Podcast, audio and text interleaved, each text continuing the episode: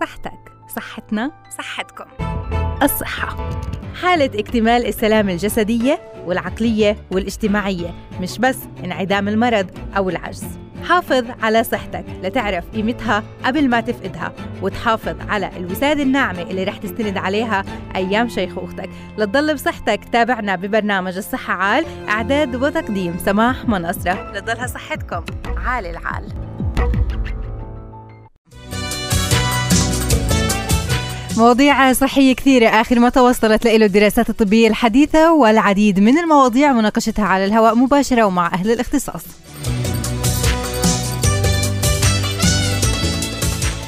مشكلة كبيرة للأهل والطفل المصاب بالسكري. أصبح الكثير من الأطفال مصابين بالسكري من النوع الأول وحتى الثاني. الطفل بده يأكل من كل شيء لكن طفل السكري محظور عليه تناول أنواع من الأطعمة مش بس السكر. فاليوم بدنا نعرف أكثر عن الأطعمة وتحضير الوجبات الغذائية للأطفال المصابين بالسكري كيف لازم يكون وفق جدول ممكن توضعه الأمهات ويوضعوا كمان الآباء من بداية وجباتهم الغذائية. من الصباح ولا حتى المساء.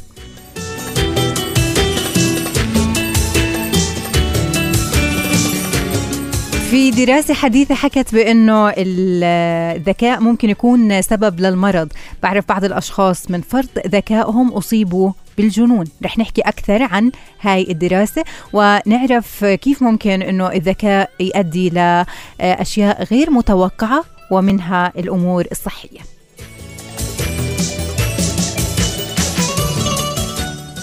ممكن نضطر لحتى نتعامل مع مرضى داخل بيوتنا في حالات الطوارئ. فاليوم بدنا نحكي أكثر عن التعامل مع حالات الطوارئ داخل بيوتنا داخل بيئات عملنا في الجامعات في المدارس. ممكن يكون في عنا توعية بخصوص هذا الموضوع بالإضافة لتوعية الناس حول عمل قسم الطوارئ في المستشفيات.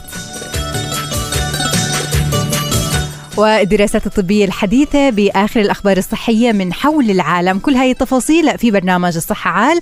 معي بالهندسة الإذاعية والإخراج الإذاعي تامر الكركي سعد مساك والتنسيق والتنفيذ على الهواء مباشرة مالك سنقرط. من هلأ بنبدأ مشوارنا في برنامج الصحة عال. محبتي لكم في الإعداد والتقديم سماح مناصر. مستمعينا مشكلة كبيرة للأهل والطفل المصاب بالسكري. أصبح الكثير من الأطفال المصابين بالسكري من النوع الأول والنوع الثاني أيضا حول العالم. الطفل طفل بده يأكل من كل شيء. ممكن أنه يرفض آه، قائمة من الأغذية اللي ممكن يختارها الأهل وما يتناول أي شيء إلا على مزاجه. لازم أنه يكون في آه، جدول آه، توضع في المأكولات اللي ممكن يتناولها الطفل مريض السكري وقائمة أخرى بالأغذية المحظورة. لكن حتى الأغذية اللي بدنا نقدمها للطفل وهي مسموحة له ممكن نقدمها بطريقة نرغب الطفل فيها ونقدمها أيضا خلال اتباع نظام غذائي محدد. ليس بالضرورة أنه يكون غني بالأطعمة غير الشهية. مريض السكري ما لازم بس يبتعد عن السكر في أغذية كمان لازم يبتعد عنها. فاليوم بدنا نعرف أكثر الأصناف الغذائية اللي ممكن يحضرها الأهل لأبنائهم المصابين بالسكري. رح نحكي بهذا الموضوع مع أخصائي التغذية العلاجية الأستاذ ثائر أبو شمسية. أهلا وسهلا فيك. صباح آه، مساء الخير. يسعد مساك يا ربي ومسا جميع المستمعين الكرام. حي الله فيك. أهلا وسهلا. آه، بنحكي اليوم عن الأطفال آه، مرضى السكري. قديش ممكن إنه الغذاء يكون هو المساعد للعلاج اللي بياخذوه بشكل كتير كبير؟ قديش مهم الغذاء بالنسبة لهم إذا ما اتبعوا أنظمة غذائية محددة؟ تمام في البداية يعني وللحديث عن مرض السكري بشكل عام فمرض السكري هو من أكثر الأمراض تأثرا بالغذاء يعني. آه، كل الأدوية اللي بياخذها الإنسان إذا ما كان معها تغذية سليمة ونظام غذائي محسوب ونظام غذائي مدروس من أخصائي التربيه ما راح يستفيد من هذه الأدوية ويستفيد بشكل جزئي وبسيط، لكن لو تكلمنا تحديدا عن تغذية سكر أو تغذية الأطفال اللي بيعانوا من مرض السكر فهم راح يكون تغذيتهم نوعا ما أصعب. وراح يكون التعامل معهم شوية بده حذر خاصة صح. أولياء الأمور والأمهات. تمام يعني لما إحنا بنحكي عن مرضى السكري بشكل عام ممكن يكونوا كبار يعني بيعرفوا إنه شو لازم وشو مش لازم بس ولد صغير بده ياكل من كل شيء. صحيح فهذه بتطلع يعني مسؤولية على عاتق الأمهات أو اولياء الأمور بحيث إنه هذا طفل فما بيعرف إنه يميز هذا الأكل مش لازم أكله أو صح. لازم أكله أو شو بيحتوي حتى الأكل. وكل المستحبات والمحبذات لهذا الطفل كلياتها تجارية من الدكان ممكن تسوي اللي هي زيادة سكر في الدم عنده وبتحتوي على آه، مواد مصنعة وسكريات عالية خاصة إن الاطفال دائما ميالين للحاجات اللي بيشتروها من الدكان. صحيح. فبالتالي فبالتالي يعني في خطط أو أساليب معينة بيقدر آه، آه، ولي الامر إنه يتبعها مع الطفل اللي مصاب بالسكر بحيث إنه يعطيه شيء شهي ومحبذ لإله وبنفس الوقت يحميه من زيادة السكر. كيف؟ شو بده يعمل؟ بالضبط. لو تكلمنا تحديدا عن الأطعمة اللي بتساعد على رفع معدل السكر في الدم فبالمجمل العام السكريات كلياتها تساعد على رفع آه، نسبة السكر بالدم بشكل سريع تناول النشويات بشكل كبير يعني تناول تناول المخبوزات بشكل كبير تناول الأرز بشكل كبير. يعني هذه الأمور ممكن تأثر أيضا على رفع مستوى السكر على مدى شوية طويل أه. لكن ترفعه. تمام يعني هاي تعديل للمعلومه الموجود عند كثير من الناس إنه السكر بس بناخذه من السكر من الحلويات بس إنه السكر موجود في آه بالضبط. في سكريات بسيطة وفي سكريات معقدة. مه. والسكريات المعقدة اللي هي ممكن ناخذها من الخبز مثلا أو النشويات أو الكربوهيدرات. هلأ هذه الأمور ممكن إنه إحنا نسيطر عليها بكميات. ممكن كمان نسيطر على نوعيات. يعني في عندي طفل أنا بحب الخبز وممكن أعطيه الخبز لكن أحاول أختار له الخبز من الحبوب الكاملة. الخبز الأسمر الخبز اللي بيحتوي على النخالة أو الشوفان. حتى إني أول شيء أقلل نسبة الكربوهيدرات المأخوذة ونسبة السعرات الحرارية وبنفس الوقت عماله هذا الطفل بياخذ من هذا الخبز. شغلة ثانية مهمة أيضا أرز مثلا.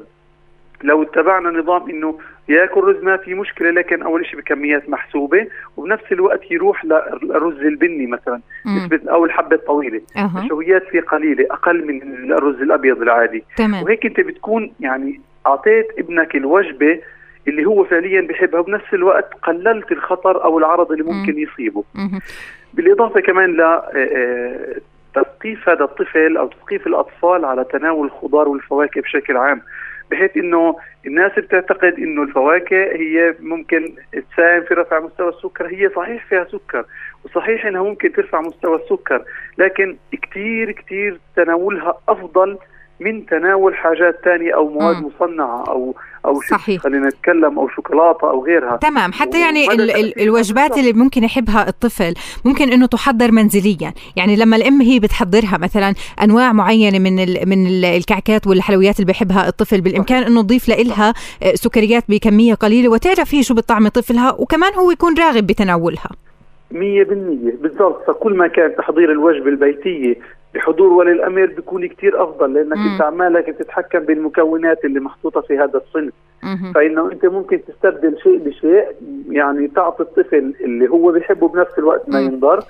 آه شغلة ثانية أيضا اللي هي تعتمد على الأسلوب في تقديم الطعام لهذا الطفل آه. بحيث إنه آه بحيث إنه هذا الطفل آه، ممكن تقدمي له الفواكه بأشكال معينة هو بحبها أو بصحن جذاب أو أو تمام. في ام في أم بتسألنا هون أستاذ إنه طفلها مصاب بالسكري برفض تناول الطعام وما بياكل إلا والصحن مع الأم وبتلف وراه حوالين البيت وممكن إنها تلاهيه في أكثر من لعبة وهيك. فهون بتسأل إنه شو بيكون سبب رفض الطفل لتناول الأكل وشو اللي بالإمكان عمله لتحبيب الطفل بالأكل بعيدا عن هاي الطريقة اللي فيها إجبار لإنه ما لكت أي طريقة إلا هاي الطريقة إنه الطفل هيأكل. تمام. هلا الطفل بطبيعته بمل من الشيء الروتيني المغصوب عليه غصب زي ما بيقولوها أو الشيء المفروض عليه فبتلاقيه إنه بنفر منه أو بمل منه. صح. علشان هيك المفترض إنها تستعين الام في اساليب ثانية تربوية ممكن ترجع لاخصائيين إرشاد نفسي ممكن يساعدوها بهذا الشيء لكن بإمكانها أيضا هي نفسها تفرض على نفسها الشيء الصحي مشان إبنها يمشي معها فيه. مم. يعني وين المشكلة لو كان كل البيت بيأكل صحي؟ صح. وين المشكلة لو كانت الأصناف المختارة في البيت على مائدة السفرة؟ أصناف صحية وهيك أنت عمالك بتستفيد وبتصير طفلك. وممكن ما نفصل ما نفصل الطفل بأكله بطعامه إنه هو مريض بالسكري فهو له صحن لحاله. آه. بهذا النقص. صح. إحنا ما بدنا نوصل الطفل يحس بهذا النقص. حتى وإن كان طفل صغير هو رح يفهم. صح. طبعا أكيد أكيد. يعني أصعب شيء للطفل إنه يحس بنقص معين أو أو بمرض.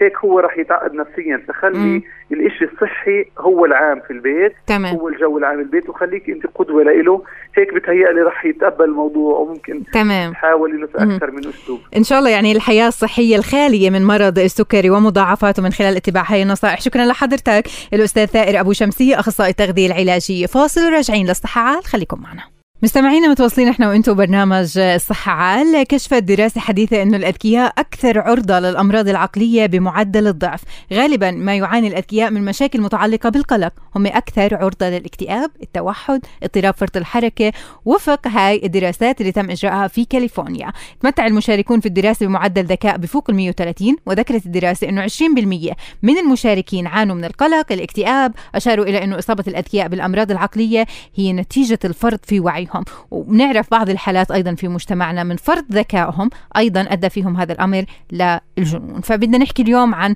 آه، هاي الحالة والربط فيما بينها وكيف ممكن فرط الذكاء يؤدي للجنون أو أمراض ممكن تتعلق بالاكتئاب وغيره. رح نحكي آه، بموضوعنا بالتفاصيل مع الدكتور خالد دحلان استشاري الطب النفسي والعصبي. دكتور أهلا وسهلا فيك. مساء الخير. مساء النور أهلا وسهلا بك يا هلا. أهلا وسهلا بحضرتك.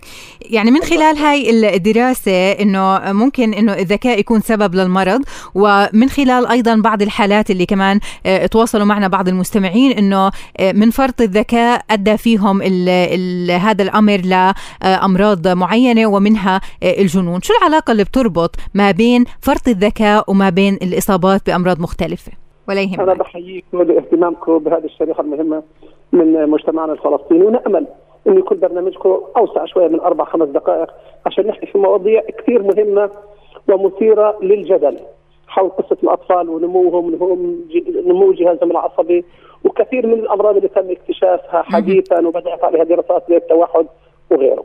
أكيد تفضل. هلا موضوع الذكاء اللي هو بقيس اللي هي خلينا نقول القدرات العقلية للإنسان.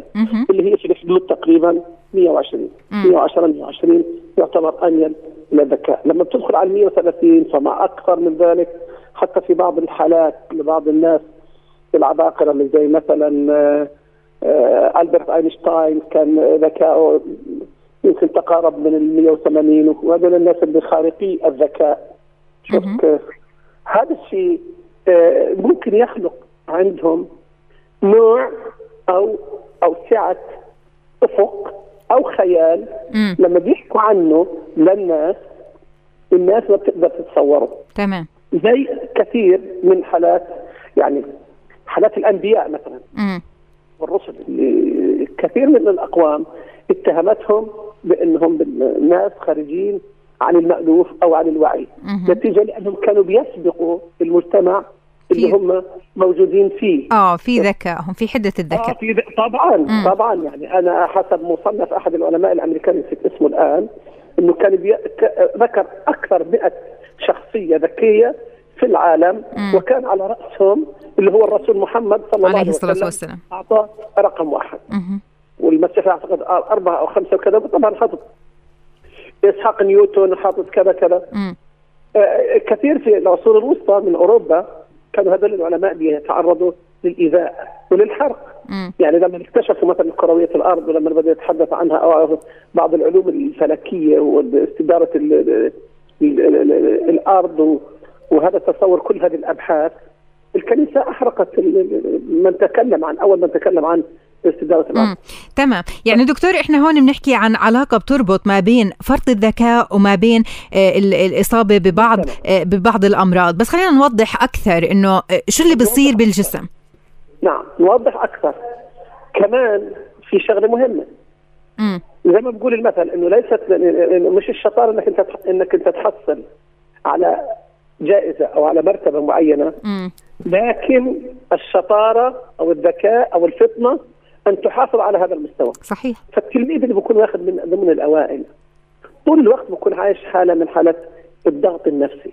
ستريس ليه؟ ما بده حدا يسبقه ما بده حدا يسبقه مم. ويمكن كثير أنت اطلعت حضرتك على مسلسلات أو على كذا إنه لما في طفل بيتفوق على الطفل اللي متعود إنه يكون الأول مم. آه بتصير إيش عنده إحباط وبكاء ومشكلة وكذا مزبوط مزبوط النقطة الثانية المهمة كمان انطباع الأهل. مم. يعني إحنا عندنا أولادنا للأسف متعود مثلا يجيب 98 99 مش عارف إيش 90 كذا. آه. بينجح في المراحل المتوسطة أو مراحل الثانوية. خلينا نقول للأطفال. مرة من المرات مثلا بيجيب 85 أو قريب من 90 الأهل للأسف بي بيذهبوا ببهجة هذا النجاح. مم. يعني بدل ما يقولوا له آه كويس وشجعوه وان شاء الله تكون أحسن من المره الجايه بقول له اخصوا ليش انت تدنى مستواك انت مش كويس انت انت فحالته النفسية بتسوء. بهجة الطفل فالطفل بيبدأ يشعر بالإحباط بالقلق بالاكتئاب لأني أنا مش قادر أحقق بصير يرغب في العزلة بده يقرأ بده يضاعف يعني حتى دكتور خلينا نحكي التعامل مع الذكاء لازم يكون بذكاء. هون شو بتنصح الأهل؟ نعم لازم التعامل بذكاء. وإياك وأنا ننصح إخواننا المواطنين الفلسطينيين الأشاوس في كل مكان سواء بالضفه وبغزه أو في أي مكان موجودين فيه إنه بس شغلة واحدة مهمة إياك إنك أنت تضيع بهجة ابنك بنجاحه حتى لو كان نجاحه في حدود الجيد جدا أو الجيد. وبلا ما نضلنا نضغطه في, في, إنه يكون في الامتياز. خليه صحيح. اللي إحنا نوجه يعني خلوه خلوه مرة يكون الثاني ليش دائما الأول؟ يعني والله المركز الثاني منيح. ويقبل بالمنافسة. ويقبل بالكذا. كل هذه الأمور مهمة جدا. كمان الطفل نفسه لما مثلا بيكبر شوي وبكون متعود جدا إنه طول المرحلة وأنا بحكي لك من واقع تجربتي الخاصة. آه آه بالضبط طبيب ورأست لجنة الأطفال للصحة النفسية فترة طويلة. آه. بغزة الله يعطيك العافية. يا الله يسعدك يا رب. في نقطة مهمة جدا وخطيرة إنه مثلا بتلاقي طفل أو شاب طول الفترة مجموعة في ال 97 98 ويمكن في ال 99 مم. بيجي في الثانوية العامة بيجيب لك 75 هاي شغلة بتتكرر كثير صحيح. مزبوط مزبوط. هلا إيش بصير؟ إنه هو طول الفترة وهو صار في عنده زي ما تقول ثقة بالنفس زايدة زايدة. أيوه بارانويد يعني خلص. زي ما بيقولوا بالبلد هيك شايف حاله. مم. أنا أبو العريس. مم. أنا اللي دائما بجيب أنا اللي بكذا أنا اللي كذا وبالتالي زي في شاب صغير هيك بقول له ليش ما كملت يعني عشان تدخل كلية الطب كذا مجموعك يا دوب يدخل صيدلة. قال أنا وقع مني قلم الرصاص في القاعة ما حبيتش أطمن أجيبه واكتفيت إني أجيب بال 98 طبعا هو جاب في ال 90 95 اللي ما حلوش يدخل كل طب. قلت له وين؟ قلمك رصاص وقع ما رضيتش تطمن طوله ضيعت حالك في معدلك 10% آه. يا ساتر.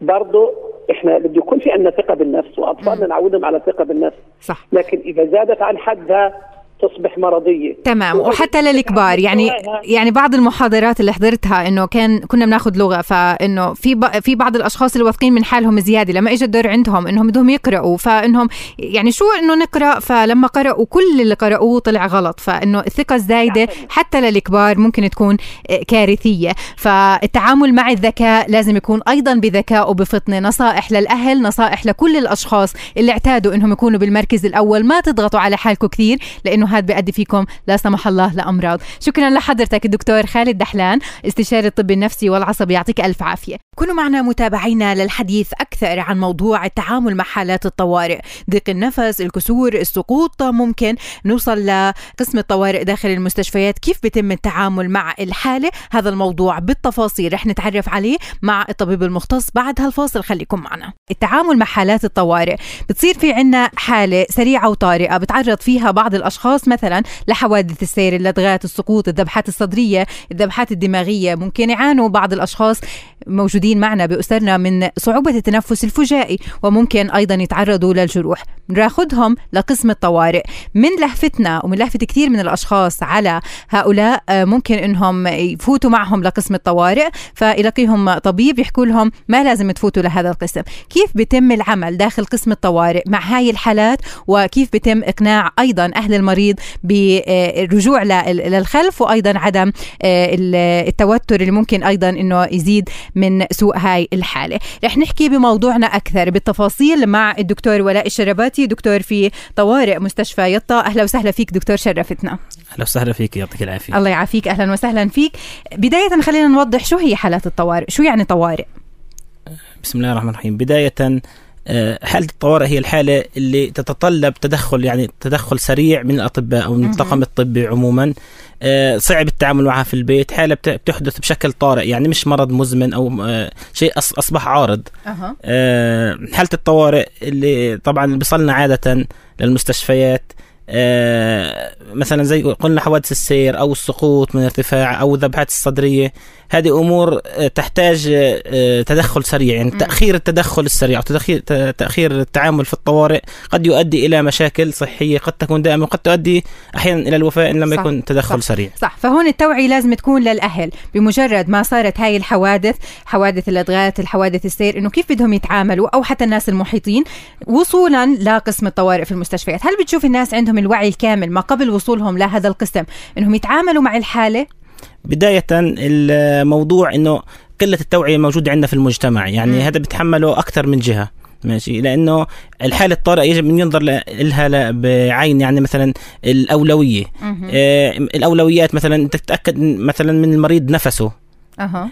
مجاري التنفسية كلها مفتوحة بياخذ نفسه آه، دورته الدموية مثلا ماشية.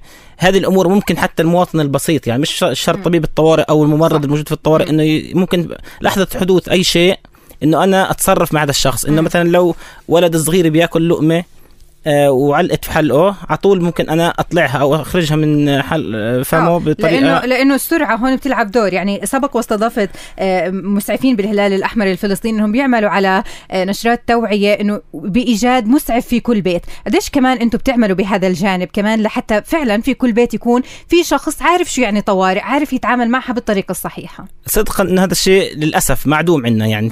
شبه معدوم ليش نحكي معدوم نحكي شبه معدوم. إلا من رحم ربي بعض الدورات تقوم فيها الهلال الأحمر أو بعض الجهات الطبية التطوعية يعني بتقوم بهذا العمل لكن أوه.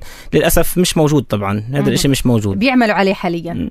إن شاء الله إحنا في قبل فترة يعني حاليا آه، لجنة الطوارئ أو نحكي مسؤولين الطوارئ في في الضفة الغربية قايمين على آه، إعداد بروتوكول طوارئ فلسطيني آه، تدريب جميع الكوادر الموجودين في قسم الطوارئ من اطباء ومن ممرضين وما زالت الدورات مستمرة طبعا تتغطي تقريبا 400 عضو شخص مم. بيعمل في طوارئ الضفة الغربية تمام. سواء في المستشفيات الخاصة أو الحكومية أها طيب هلا بيروحوا المصابين برفقة المسعفين المسعفين اللي معهم وبرفقة بعض من آه، أهلهم أو الناس المحيطين فيهم لقسم الطوارئ. آه، أول ما يوصلوا كيف بتتعاملوا مع الحالة؟ كيف تتعاملوا مع المرافقين؟ آه، بالبداية يعني النقطة اللي نتعرض لها يعني اسوء شغلتين في الطوارئ بداية نقدر نميز بين مريض طوارئ ومش مريض طوارئ يعني في أوه. ناس بعض الناس مش مريض طوارئ ممكن يجي على الطوارئ يزيد اللود أو يزيد الحمل على على الطوارئ سواء مم. الطبيب أو الممرض وحتى عندنا الطوارئ يعني نوعا ما مش كل المستشفيات مجهزة بكل التجهيزات يعني لما أوه. نحكي مثلا بعض المستشفيات الطوارئ فيها صغيرة فلما تيجي تحكي آه، أي شخص يجي يزور الطوارئ هو مثلا مرضى مزمن فأنت هون تاخذ حق غيرك وبتاخذ دور غيرك وبتاخذ دور الحاله الطارئه هذه النقطة الأولى.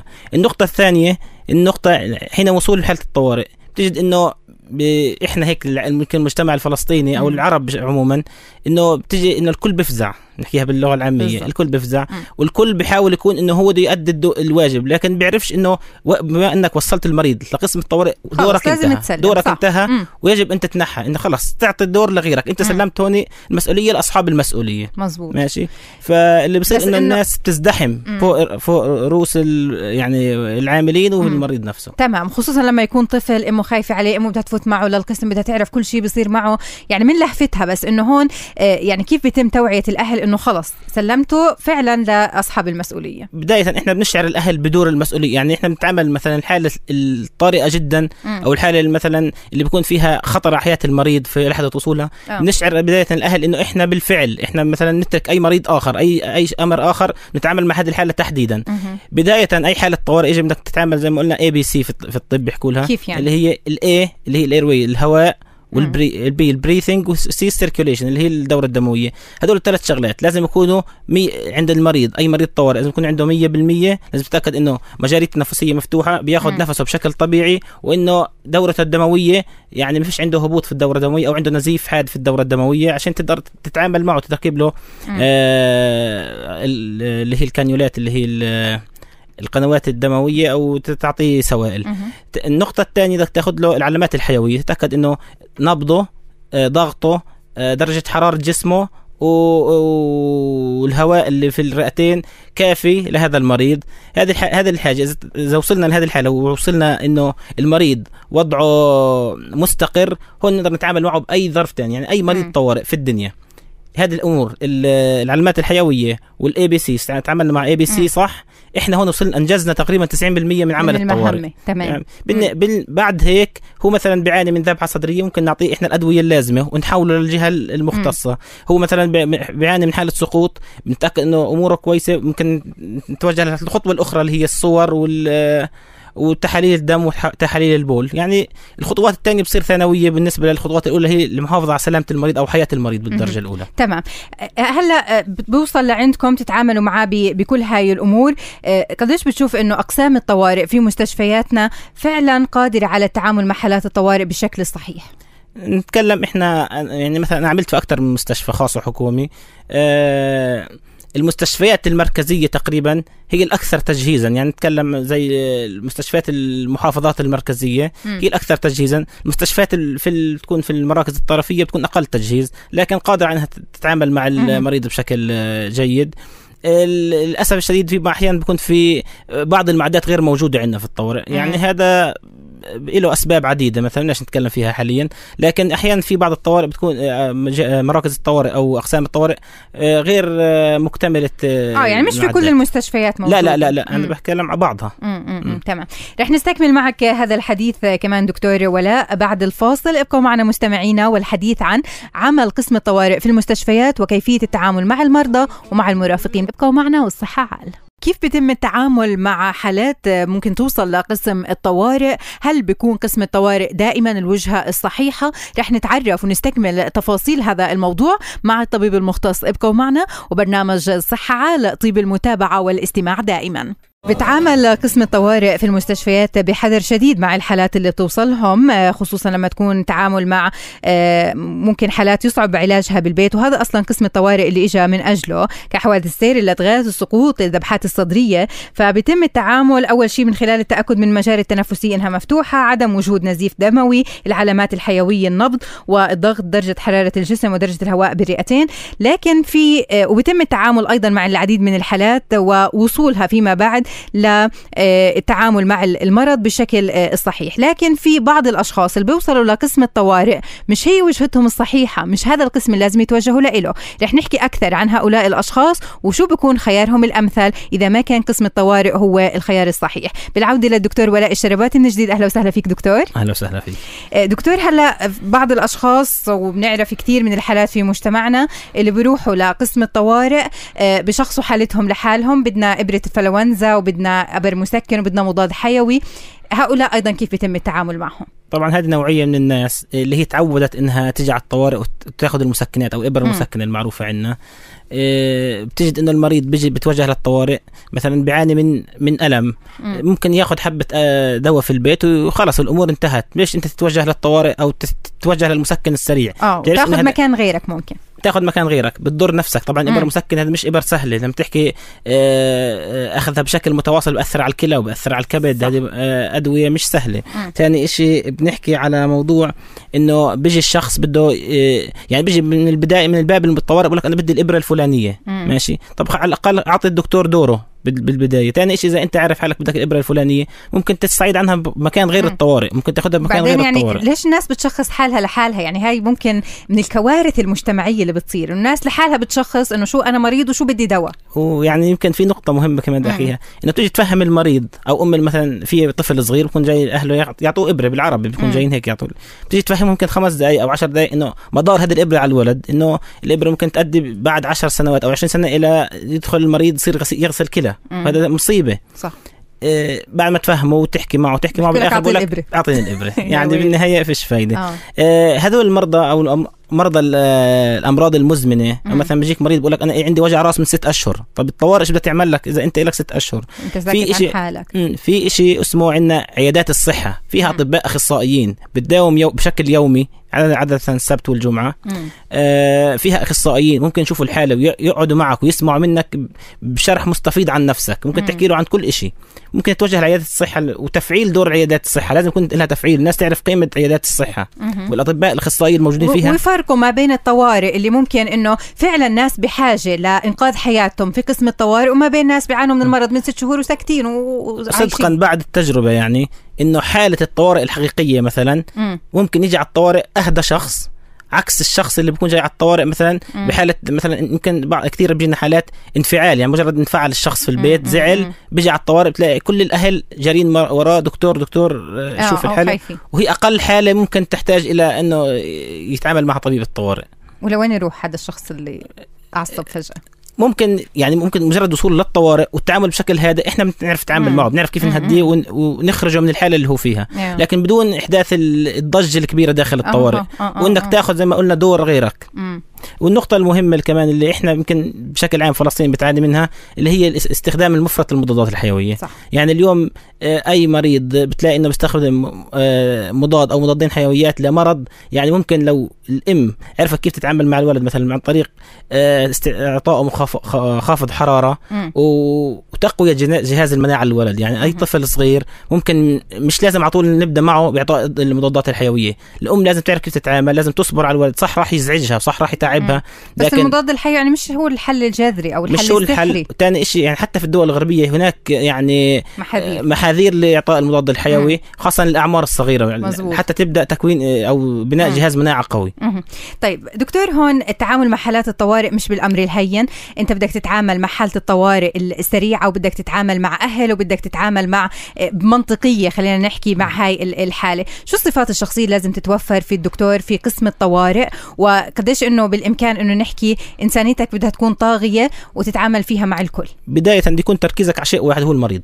وسلامة المريض. يعني لازم يعني تسد دنيك عن أي أي أي كلمة بتسمعها أي صوت تسمعه أي ضجة أي شيء قدر الإمكان. صح أنت بتنزعج من المحيط اللي حواليك لازم لكن لازم تنساه ولا تشعر فيه. يكون كل تركيزك على المريض. راح تسمع كلام ما يعجبكش راح تسمع تشوف حركات ما تعجبكش لكن بالنهاية مش لازم هذا الشيء ياخذ من تركيزك ياخذ من تركيزك على آه، حياة المريض.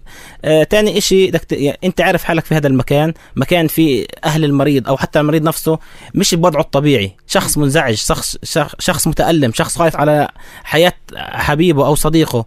فبهذا بهذه الحالة أنت بتتعامل مع شخص مش في وضعه الطبيعي. أكيد راح يكون آه، معصب أو أكيد راح يكون منرفز. فلازم تعرف كيف تمتصه ومهما حصل حصل لازم انت بالنهاية تقدر الوضع الموجود فيه لأنه حط نفسك محله بالنهاية. تمام.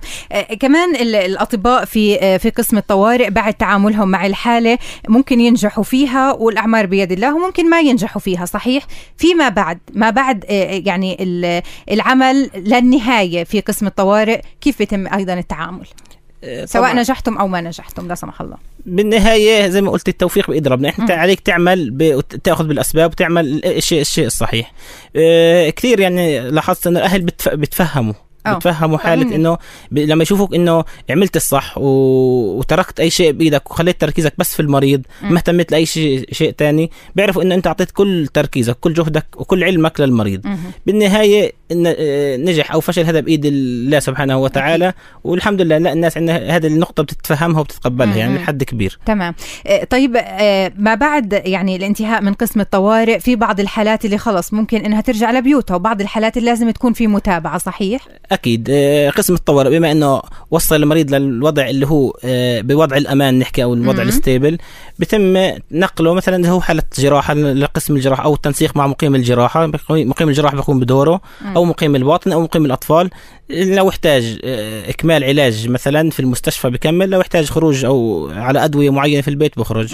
يعني هذه الأمور بتصير النقطة الثانية اللي هي بخلص دور طبيب الطوارئ وبيستلم الطبيب المقيم أها يعني طبيب الطوارئ هو اللي بده يحكي للمريض وين يروح بالضبط هو. لوين يتجه أو حتى لو بقي المريض هو بده يطلب له الطبيب المناسب مثلا م. في حالة الذبحه السطريه بدك تطلب مقيم الباطن يكمل دوره أه. يكمل علاجه م. يشوف يحتاج المريض لدخول لقسم الباطن أو خروج من المستشفى أه. وقسم الطوارئ شغال 24 ساعة أكيد 24 ساعة ما ينفعش يكون مش شغال ما no. ما في عطلة ما في ابدا لا لا فيش ما في آه، طيب أيضا نصائحك لكل الناس اللي بيسمعونا في نهاية هذا اللقاء للتعامل مع قسم الطوارئ مع حالات الطوارئ بذكاء وبمنطق.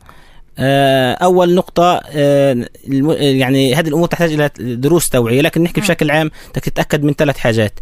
إنه مجاري التنفسية لأي حالة أي حالة في الدنيا م. كانت مثلا سقوط حادث سير لدغة عقرب نحكي. آه، تتأكد من المجاري التنفسيه جيدة فيش فيها شيء يسدها. تتأكد من إنه ال- النفس المريض بتنفس بياخذ نفسه. أها. تاكد إنه نبضه موجود. طبعا قياس النبض صغل أمر مش صعب يعني سهل. جدا صح. لكن بيحتاج لتوعيه بعد هيك نقل المريض بأفضل طريقة. يعني إحنا لو في أمبولانس قريب ينتقل عن طريق سياره الإسعاف لأنه في بيكون ناس آه، أكثر خبرة ويكون أريح يعني من السيارة. العادية لكن لو ما توفرتش ينتقل بأريح طريقة لقسم الطوارئ وبعد هيك لما يصل الطوارئ خلاص يعني يعطيكم العافية. وصل إن شاء الله الأيادي الأمينة الأمين. اللي ممكن آه، إن شاء. الله وبس بنحكي بنقطة كمان إنه آه، التعامل مع حالات الطوارئ بشكل طارئ بدون ارباك يعني مثلا في بعض الأشخاص اللي بتصير عندهم حالة طوارئ ما هي صارت قبل هيك قدرنا نسيطر عليها وما بعتناها لقسم الطوارئ وفي بعض الحالات اللي بيحكوا خلص ما هو آه، مر في هاي الحالة قبل ما فيش داعي إنه نبعثه لقسم الطوارئ. ليش بالإمكان إنه إحنا كمان نتعامل مع هاي الحالة بشكل طارئ وبدون توتر؟ آه، بداية يعني ال- الحالة زي هيك آه، يعني في عندنا خبرة فيها مثلا نحكي. عن عندنا صار عندنا خبرة فيها. ويمكن أهل البيت حتى صار عندهم خبرة في حالات معينة يعني مثلا في كتير مرضى بيجونا تلاقي أهل البيت بيقول لك إحنا عارفين كيف إنه بصير معه هيك بس حاولنا معه وما زبطتش الأمور. عشان هيك بتوجه لقسم الطوارئ. فالواحد بشكل عام لو مريضه. آه، عارف شو حالته وعارف كيف يتعامل معه. يتعامل معه بداية يوصله الطوارئ على- آه، بشكل سليم. ما عرفش يتعامل معه يمكن يتصل بالهلال الأحمر أو أي إسعاف قريب ويوصله للطوارئ وبعدها إحنا. بنتعامل معه بالطريقة السليمة إن شاء الله. تمام بدي اتشكرك دكتور. شكرا لكل هاي الإيضاحات والمعلومات. أكيد معلومات مهمة جدا. قسم الطوارئ داخل مستشفيات أكيد كل التحية لكم يعطيكم ألف عافية لجهودكم وشكرا للدكتور ولاء الشربات. يعطيك ألف عافية دكتور شرفتنا. مستمعينا لهون بنكون وصلنا لنهاية برنامج الصحة عالة اليوم. إن شاء الله وفقنا بأداء حلقتنا وأعطيناكم العديد من المعلومات المهمة. لكم تحيات الفريق العامل معي لليوم هندسة اذاعيه وإخراج إذاعي تامر. الكرك يعطيك ألف عافية. والتنسيق والتنفيذ على الهواء مباشرة مالك سنقرط. تحياتي لكم بالأعداد والتقديم سماح مناصر في أمان الله.